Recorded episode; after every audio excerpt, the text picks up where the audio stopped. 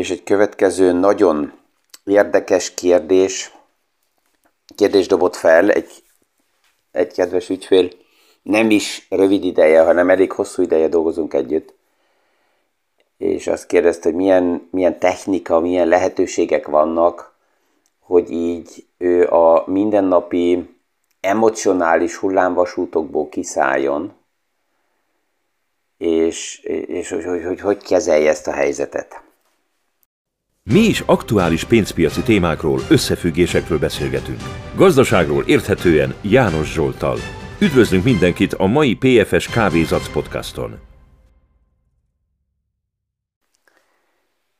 Ez azért tetszett, mert passzol ahhoz, amit körülbelül egy héttel ezelőtt, mint podcast témát ugye beépítettem, hogy a, az év végén az összvagyon, az összportfólió összeállítását hogy nézem meg az ügyfelekkel, és főleg ami lényeges, hogy a likviditási terveket a következő évre milyen szemszögből beszéljük meg. És ez nagyon lényeges, hogy a következő évben inkább mint eladók, inkább mint vevők leszünk a piacba. Ez nem azt jelenti, hogy száz százalékban, de nagy részt, és ez azon múlik, hogy a likviditási igények hogy fognak alakulni. Jön be új likviditás, ami befektetésre rendelkezésre áll, vagy akár kell kivegyünk a befektetés a portfólióból, mert likviditás szükséges bármilyen okokból. Ahhoz, hogy ebből a, az emocionális hullámvasútból ki tudjunk lépni, először is szerintem fontos azt elfogadni, hogy a technika és a jogi keretek oda vezetnek, hogy egyre közelebb kerül a piac minden mozgásával az ügyfelekhez. Az egyik oldalról azért, mert a jogi hátterek a felelősséget azt viszik egyre közelebb és közelebb az ügyfelekhez, tehát az, hogy az ügyfél kell döntsön a következő, a jövőben, és ő dönti el, hogy kit van be, kit zár ki, ki foglalkozik egyáltalán az ő um, anyagi, vagyoni helyzetével, és ezzel közelebb kerül a piac is, Plusz a technológia, hogy ma a portfóliókat nem csak a laptopon lehet látni, hanem akár a mobiltelefon is, és az úgy van beállítva, akkor a nap, mikor elindul, akkor először az jön fel, hogy, hogy milyen volt a tegnapi értéke a portfóliónak. Van olyan ember, akinek ez tetszik, ezen keresztül saját magát sokan szeretik így, így, így gazdagra számolni. Vannak olyan helyzetek, amikor akár az aktuális piaci értékelést érdemes kézbe venni, és akár a mérlegekbe ezt bevonni, mert hogyha valaki a mérlegét, a vagyon összeállítását arra használja fel, hogy a bankhoz megy, és ezzel, likviditást akár, akar magának szerezni, akkor a napi értékelés érdekes lehet. Ezt aktuálisan ugye látjuk a kriptovilágban is a, az FTX és az Alameda sztorinál minél több ott kiderül, annál inkább látható az, hogy a háttérbe több ilyen nagy bálna és olyanok, akik a kriptó eszközökkel valamilyen formában foglalkoztak, ezeket arra is használták fel, hogy, hogy felturbózni mérlegeket, hogy ezzel valahol akkor megint likviditást szerezni, amit megint arra használtak fel, hogy a, a, a, a kripto univerzumon belül az árfolyamokat fele-fele manipulálják, és tehát ez egy szemszög, amiből a napi értékelést fel lehet használni. De ha valaki ebből ki akar szállni, és nem akar annyira napi szinten a portfólióknak a mozgásával emocionálisan mozogni, tehát azt lehet látni, hogy az árak hova mozognak, de kell egy nyugalmi pont. Kell egy kiinduló pont, ahol azt mondom, hogy oké, okay, ebből az értékből indulok ki, és ez egy nagyon konzervatív megközelítés. Ebbe általában azt javaslom első lépésként, hogy egy vagyoni eszközt egy portfólióba ne a napi értékkel vegyük be, hanem maximum azzal az értékkel, amivel megvásároltuk. És itt a megvásárlásnál a vásárlási költségek nélkül javaslom ezt betenni. Tehát ez már lehet egy első vita bárkivel, az értékesítővel, eladóval, hogy, hogy megnézzem, hogy oké, okay, milyen mellékzajok vannak, mikor megvásárolok egy terméket. Mert alapjában azután csak a nettó befektetett összeg az, ami a hátán tudja vinni a fejlődéseket. És tehát ez az első nagyon lényeges kérdés, hogy milyen áron vettem meg, és ezt az árat bevenni a mérlegbe. És az, hogy napi szinten mi történik, tehát megvettem egy házat, és látom, hogy esetleg egy szomszéd eladja az övét hasonló nagyságrendben 30%-kal drágábban, oké, okay, de ez az én vagyoni tükör összeállításomba nem használ nekem semmit. Egy jó érzés, be tudok magamnak beszélni, de addig, amíg nem adom valójába el a házamat, addig bármilyen kívánságot odaírhatok. Tehát a bevásárlási értéket veszem be. És csak a végén, mikor egy befektetés lejárt, akkor nézem meg, hogy mennyi a kifizetés, mennyi a hozam, mennyi az az érték, amivel esetleg belőle kiszállok. És még egy gondolat van, hogyha vannak áringadozások, akkor érdemes évente egyszer megnézni, hogy például 2022-ben az a bizonyos befektetési kategória milyen minimális értékre esett vissza, és ez még egy még konzervatívabb megközelítés, hogy azt mondom, hogy nem a legjobb ár, nem a legjobb értékkel vezetem a vagyoni pozíciót a portfóliómba, akár ez lehet egy részvény, részvény alap más is, hanem az alatt az idő alatt, amíg én azt az eszközt tartottam, a legrosszabb árral vezetem a mérlegembe. Ez persze egy provokáció, egy provokáció annak, aki csak azért fektet be, mert neki valaki azt ígérte, hogy megéri, és ezért aki ezt veszi meg, hogy állítólag megéri, annak nap mint nap kell valami ö, ö, bizonyíték, hogy tényleg megéri, és akkor kell neki a számla kivonat, és benne van ebbe a, az emocionális hullámvasútba. Tehát, hogyha van egy eszköz, amit megvettem az év elején mondjuk most 10 ezer euróért, és 2020 év közben valamikor volt egy piaci mélypont, és az a befektetésem 8500 volt napi szinten érték, akkor lehet, hogy a legrosszabb árat veszem be a nyilvántartásomba, és ebből indulok ki. Hogyha valaki majd azután tőzsdére akar menni, bankhoz akar menni, likviditást felvenni, és a bank is, vagy a tőzsde is azt látja, hogy ez inkább konzervatívan van értékelve, akkor az, az, az alapportfóliónak úgyis nagyobb az értéke, mint hogyha túl szépre beszélem, túl magas, a legjobb árakat teszem állandóan be, mert akkor el kell fogadjam, hogy ebben megvan mindig az árnak az ingadozása. Ez, ez nem zárja azt ki, hogyha például a saját ingatlannál most ezt beveszem a nyilvántartásba, és azt mondom, hogy azt az árat veszem bele, amelyikkel megvásároltam. Az, hogy mennyit tettem bele, azt is meg kell nézzem, hogy az egyáltalán releváns az állnak, nagy nem, mert lehet, hogy vannak olyan investíciók, amit senki nem fog nekem megfizetni, ha már eladom, hanem az nice to have, az nekem jó volt és kész. Um, tehát, hogy milyen áron vettem meg, és ha majd valamikor eladnám, akkor persze nem zárja senki ki, hogy odaírjam, hogy mi az én kívánsági árom, vagy mi, az az ár, amelyikkel akár hónap is kikötöznék. Tehát ez egy olyan uh, provokáns kérdés, amit baráti körbe is néha így feszegetünk, mikor így beszélgetünk, hogy aki azt mondja, hogy oké, okay, X összegért megvette valamikor a házát, 700 ezer euróért, és most a szomszédban hallotta, hogy eladta valaki 1,3 ért, akkor mindig felteszem a kérdést, hogy oké, ez, ezzel most miért foglalkozol? 1,3 millió most eladnád a házadat? Hát ez nem is lenne rossz. De még egyszer a kérdés az, hogy valaki most kopogtat az ajtón, és azt mondja, hogy itt a pénz. Nem kell alkodni. Akkor mennél? Nem, nem, hát persze nem, hát valahova máshova esetleg e, kellene menni. Mondom, jó, akkor írd le azt az összeget, amiért mennél. Ez mennyi? Egy 8, 2, 2, 5, Ja? Tehát kívánságot oda tudok írni, de ne beszéljem be magamnak, hogy ez ma a piaci ár, és ez az én ingatlanomnak ugye a piaci értéke. És ugyanez van részvényeknél és más befektetési kategóriáknál is.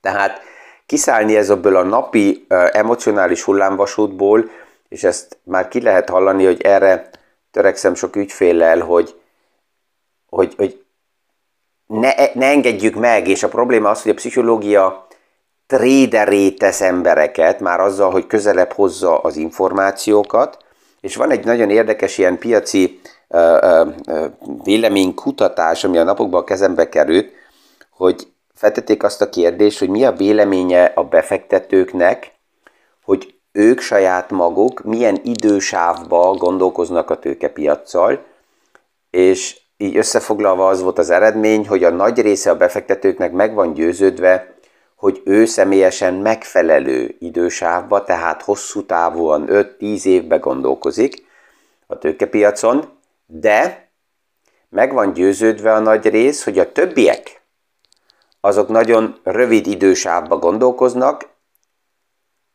Ez hasonlít ahhoz a ilyen piacfelméréshez, amikor feltették a kérdést azt az autóvezetőknek, hogy mi a véleményük magukról, hogy mennyire jó autóvezetők ők, és a nagy rész a megkérdezetteknek meg van győződve, hogy ő nagyon biztos, biztonságos és jó autóvezető, de a többiek a problémák.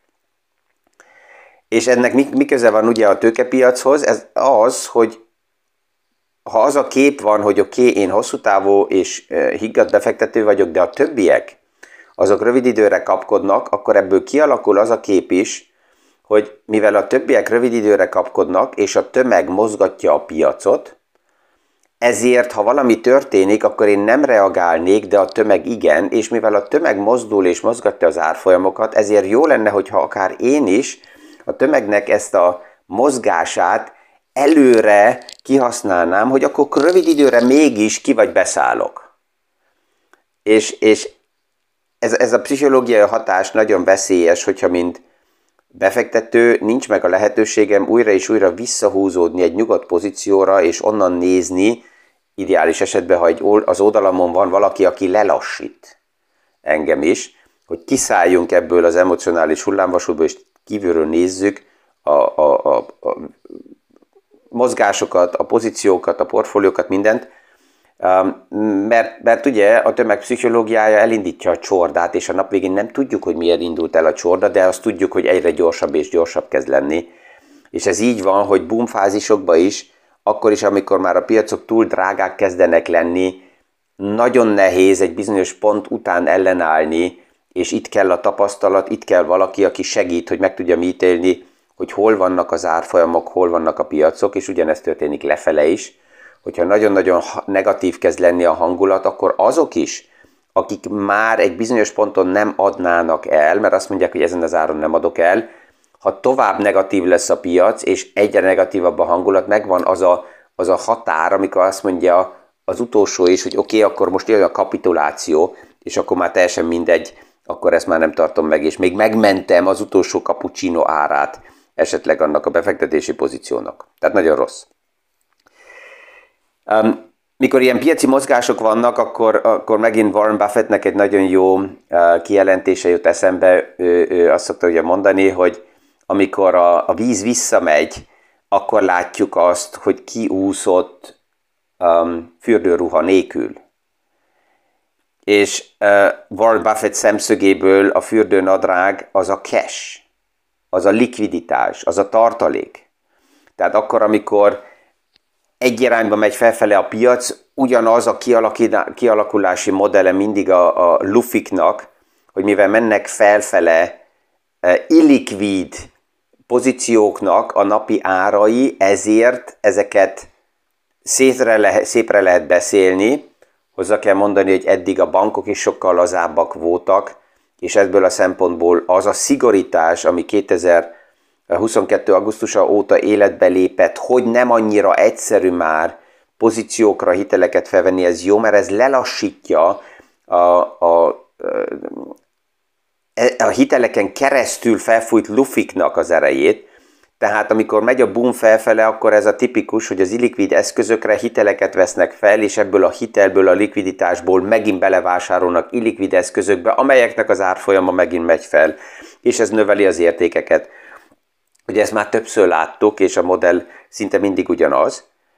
És amikor visszaesnek az árak, akkor persze az, aki túlfinanszírozott, az az első, aki problémába kerül. Ők az elsők, akik el kell adjanak, mindegy, hogy tetszik nekik vagy nem. Aztán jön a következő csoport, aki el kell adjon, az az, aki likviditással küzd.